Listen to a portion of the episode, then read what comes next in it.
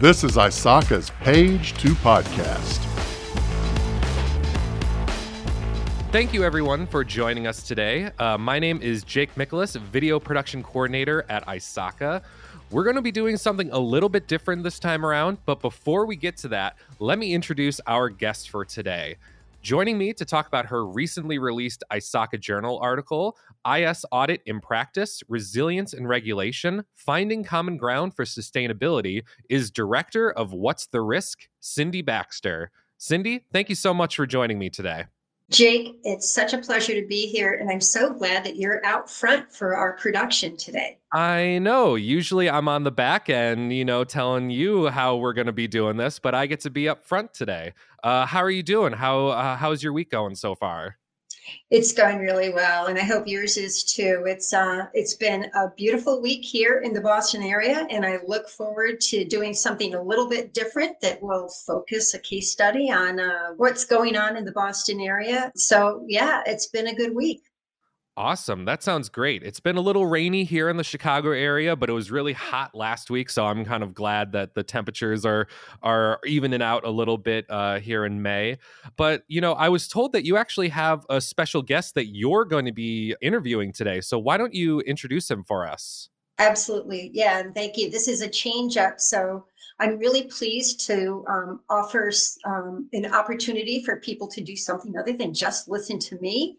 We've got an expert on board, Frank O'Brien from the East Boston Climate Coalition, has been kind enough to join me today so that I can play interviewer. But most importantly, Frank can give us some really great ideas on how we can get involved on the ground in what's happening, really hot stuff in the environmental, climate resiliency, and environmental justice space, because there's lots to do for the IS auditor and risk professional.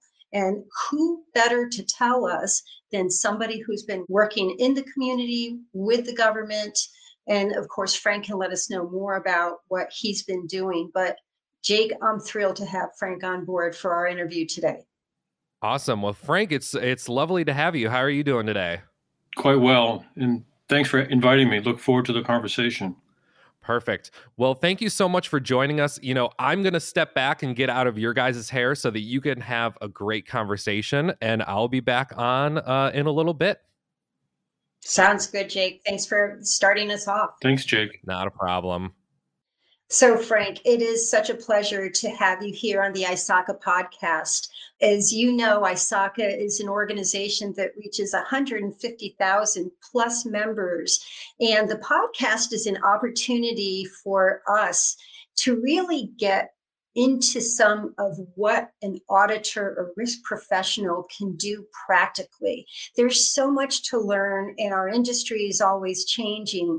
But I always find it exciting to figure out, how do we apply this? What do we do to make a difference in our communities, with our employers, and the government that serves us? And what better way, in my view, than to look at a professional like you who's been working with East Boston, heading up really the East Boston Climate Coalition, to show us what's going on.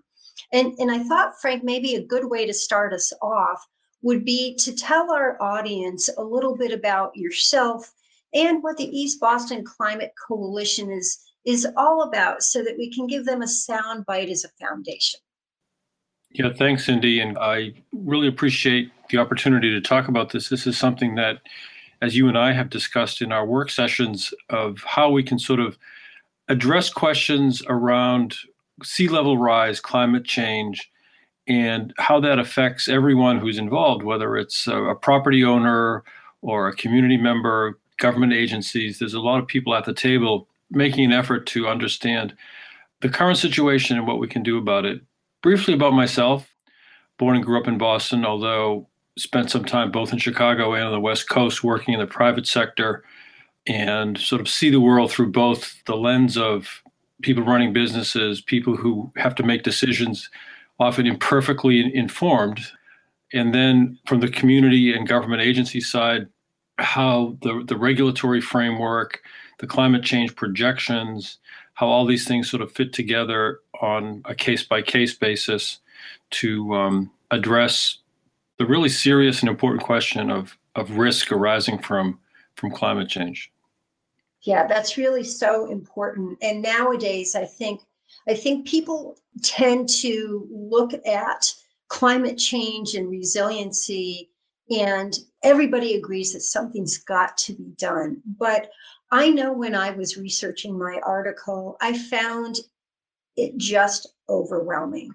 And I think one of the things that I've noticed about the East Boston Coalition, and especially about you, Frank, is that ability to synthesize and kind of get down to what the core information is that people need to understand. And of course, you know, there's so many different views on what needs to happen. I know you mentioned your background in the private sector, and a lot of us work in the private sector. I know the work that you do working with the local government, and yeah. And local government is all over the place because it's linked to state government and then to federal government when you're talking climate and resiliency. And of course, as our audience knows, regulation is a big deal. So with all those things that I've just mentioned, and as I say, I feel such a big benefit from the East Boston Climate Coalition to help me understand what's going on. What do you find are the biggest challenges you face as the leader of this coalition? What really puts the focus for you on doing what has to happen next? Well, that's such an interesting question. This is a multi-part problem or challenge, right? And so there's the specific issues that are around local organizing or local sort of convening, right? Just getting people together to talk about a situation, however it's defined, right? So for example, after Katrina or after Superstorm Sandy, which are sort of very much in the national consciousness, the solutions identified were somewhat different. You know, like down in Katrina, they had to figure out what the levee system was going to be and how they could replenish the marshes surrounding New Orleans, what they were going to do with sections of New Orleans that were severely affected. In Superstorm Sandy, for example, which is more similar to Boston, which is where we're super familiar with, you know, it's an East Coast, North Atlantic metropolitan area that's at risk from rising sea level and extreme weather.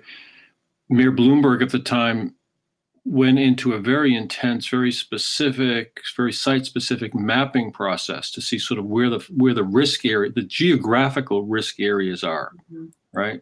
And so if the previous analytical regime was by FEMA, you know, the National Emergency Agency, which relied on like a 100-year model, and in an area of changing variables, looking back 100 years kind of isn't what was useful. It's looking ahead. So in terms of like what we're doing in East Boston and that you've been so actively involved in and bring such important perspective to the group is what is the particular local jurisdiction doing about mapping risk? That's kind of like the baseline condition, right? So we in our East Boston working group have been focused first on that, just kind of what's the baseline of data that we need to understand.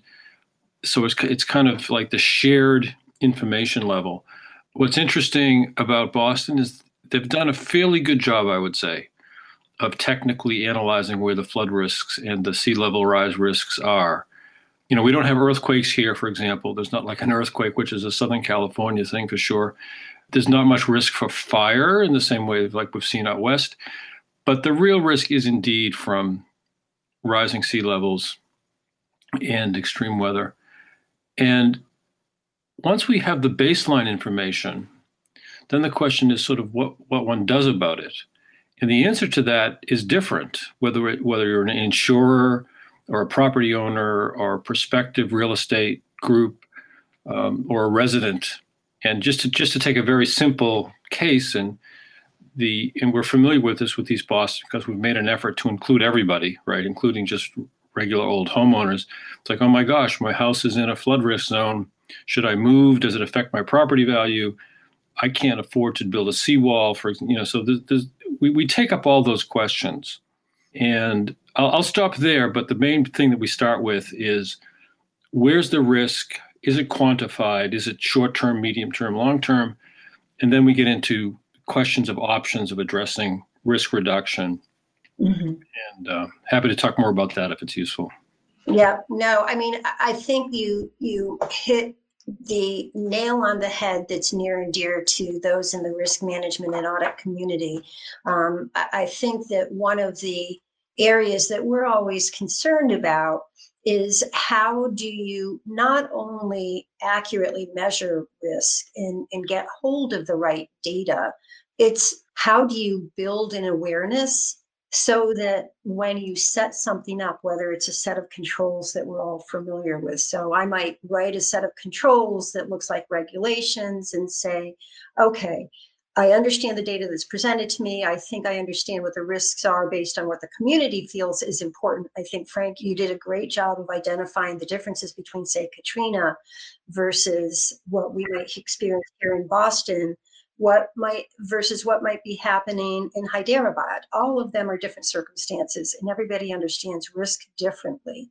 So keeping on that risk theme that you've just mentioned, Frank, how do you suggest or recommend, especially for our audience who's always trying to make sure people understand risk properly? Yeah. How do you suggest making sure that we're connecting with the community or with the implementers, whether they be our employers or the government? What makes it successful to communicate relevant risks so that people do something? Sure. Well, that's a really interesting topic. So I'll just throw out a couple of ideas, and we can take this conversation wherever you think it's most useful. So let's assume the audiences and your professional colleagues are in the business of understanding risk, and sort of some risk is very well quantifiable, right? There's tables and probabilities, right? And those can be pretty well tracked. And I think those people do understand that, everyday people do understand that, hey, I better get car insurance. There's a chance I would get in an accident. In an emerging field like climate change, it's very different because oftentimes it's like a future risk that people discount. We don't say, oh my gosh, it's definitely going to happen to me, right? And sometimes it takes a really catastrophic event to, oh, wait a second, wow, we got to deal with this. And I think it's fair to say that government agencies have stepped up to it in their own way. Democracy is slow. It's a little bit clunky, but thank goodness we still have it. The communication piece, which is what your question was, is like once professional people have data and information, translating it into terms that everyday, conversation people understand, that's important, and what the city has done and what we've seen in our working group is just, it's like a map, right? It's literally, here's your house, here's your business, here's the soccer field where the kids play, here's a school. And you see that blue, that's the ocean, So that's effective, simple visual graphics and everyday language. That's really a must in terms of communicating. Where it gets harder, more difficult is in what do you do about it? Communicating the risk is one thing, but oftentimes the solutions are either not agreed upon or they're expensive or there's emerging technology. And so communicating the options, particularly when people hear, oh, the government is going to tell me what to do. Yeah. So there's a lot of pieces. It's a very fascinating, interesting question. You hit on a topic that I think is really, really interesting, and maybe we can elaborate a little bit. And that is risk versus economics versus, the third part, is it at my door? Right. So from a risk perspective, we always think about, all right, is there going to be a financial impact? So making people aware of, hey, it's a lot riskier to have your house disappear than to pay for, say, a seawall if they're going to charge you taxes for it. Yeah. Or then there's the, I certainly imagine, especially at this wonderful time of year in the spring, where Boston hopes for many, many tourists to come and enjoy the city, that the last thing they need is to have the reputation where the reputational risk of the ocean meets the middle of the city. That doesn't work. It's not a good look when that happens. Nobody's going to come back. And then, of course, the regulatory risk, which I think is one of those things that, as I wrote my article, I was concerned about, not more concerned in terms of being more concerned about than the other risks, because I think financials make the world go round. If it's economically feasible, I think that helps, but I'm interested in your opinion.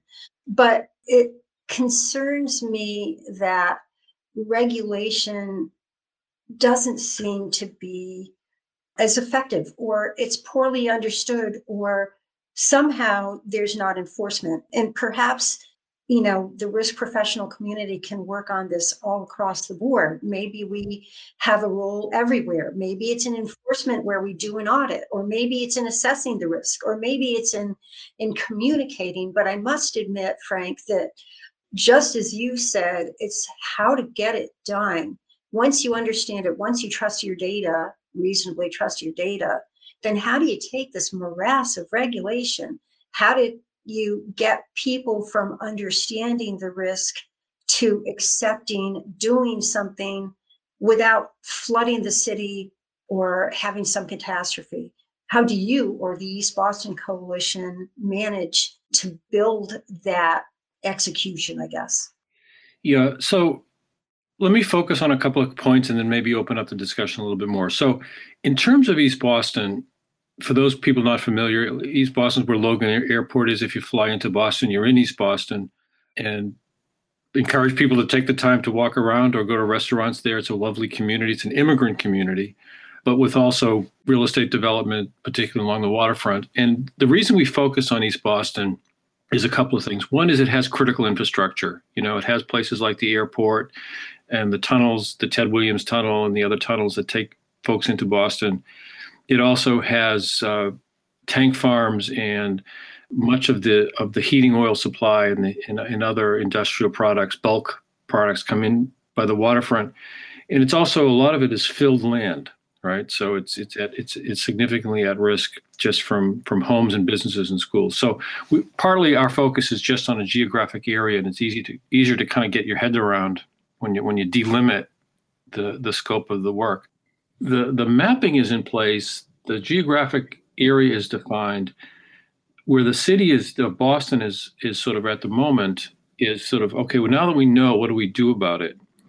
And my sense is, and I'm not totally close to this, in part because it's a private business process where real estate owners and developers make their own assessments. But I imagine that they're assessing the risk of their particular properties. And if they have underwriters who are saying, you know, we have certain criteria here, and you're building no more than a person would build on a proven earthquake fault line, building within a high risk for climate change area is going to have to be reflected in whatever insurance. I'm just using insurance as one example that's applicable. So in some sense, there's kind of private market individual decisions that accumulate into changing, let's just say, insurance rates. And I know that's a very simple model. And in some ways, those can affect decision-making. And I don't know whether consensus exists within the underwriting community about those kind of things, but certainly consensus exists within the residents. And this is maybe sort of where we're at with our East Boston group that you're a part of. We know something has to be done. We're trying to encourage the parties to get together and work on it and bring realistic solutions to the table, understanding that some of them are going to be really different, potentially costly. How do you share the costs? Mm-hmm. Those kind of questions. That's really interesting. And of course, as we think about our current state, you raised a good point that what can we bear as cost? What do others who are involved, who are the key stakeholders, whether they're the developers, the city, the businesses, what do they perceive as being important? All of that really plays in. And I'm thinking that, you know, at least for where we are, and I know this isn't the case for our audience, but I do like that thought of carpe diem, seize the opportunity. We do, at this point, have economic health, I'll put it that way, in the Commonwealth of Massachusetts. So a lot is possible. What do you see as a way to take our current economic status, being a positive one for climate change, and creating that palatable set of options? I think you said something very important. You have to get creative. How do you do that? Or, and again, I'm thinking our audience too, how can we get the risk managers and the auditors taking part? What kind of creativity should our viewers think about today? Well, I'm tempted to start by asking you to tell us more about your article so we can be informed by your own perspective on this, because you're probably more of an expert in these areas, certainly, than I am. Having said that, you know, the public process, it's a little bit like watching kids play soccer. You know, they all kind of run around. You know, it's not always very organized, but hopefully at the end of it, something useful comes out. The world of business and risk assessment and kind of the discussions that go on around project financing, sometimes those could be brought out more into the public, either by a seminar or by a conference or by a booklet, or, you know, a lot is done online, like this podcast is a really effective tool. So just sort of these communication tools, like you were saying before, translating technical information into stuff that's usable. I suspect the auditing and your colleague community has a lot of really good information and perspective that's not kind of out there as a headline. Like the headline is, oh my God, sea level rise. So yeah, just sort of engaging with the public where the public is, that would be really valuable.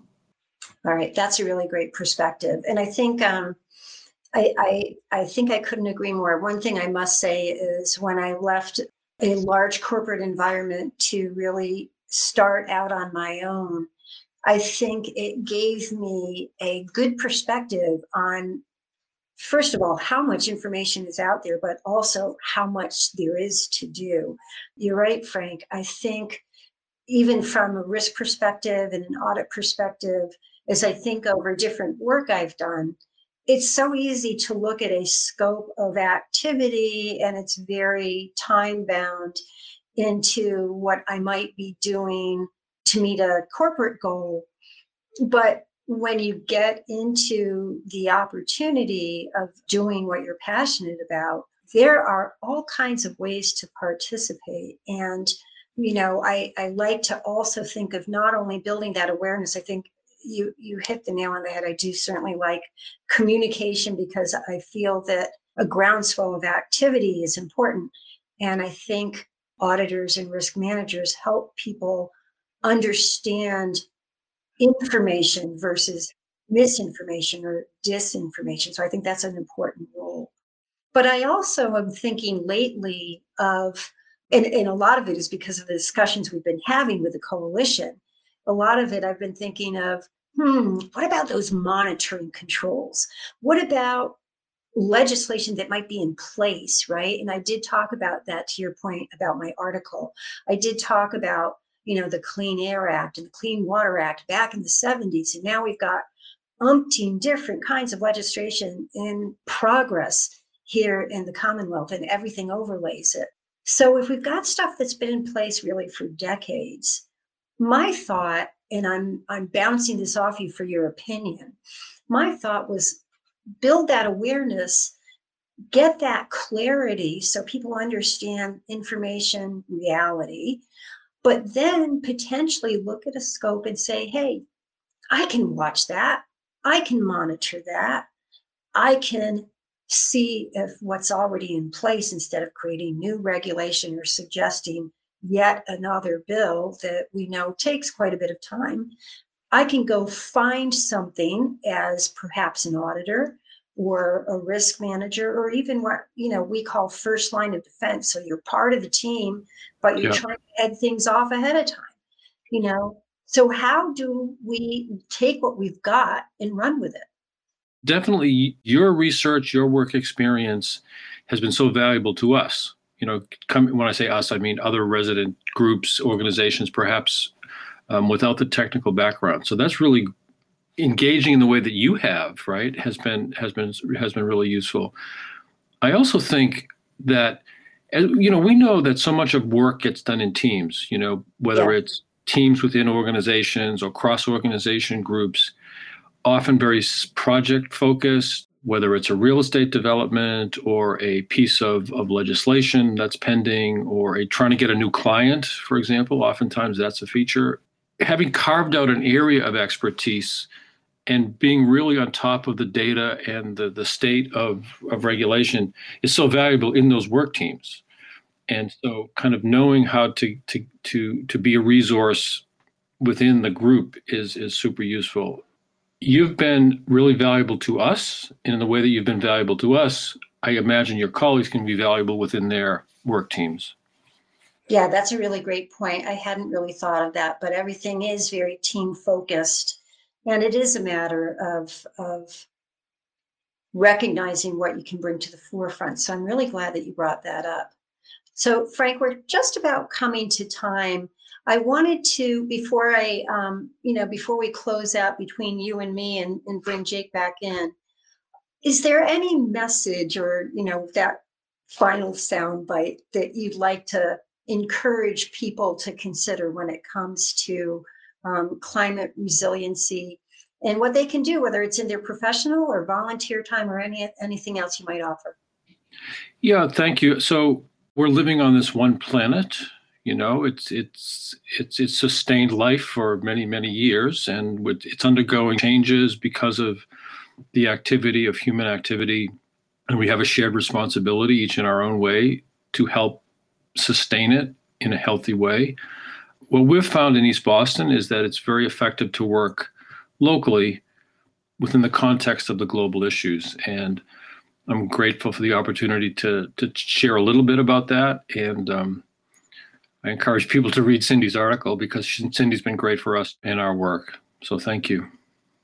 Yeah, Frank, thank you so much. And again, I think to your point, the East Boston Climate Coalition is an example of great community members coming together, and the expertise is daunting and awesome. And as a leader, I was very impressed and I'm so thrilled that you were willing to come to this podcast with me.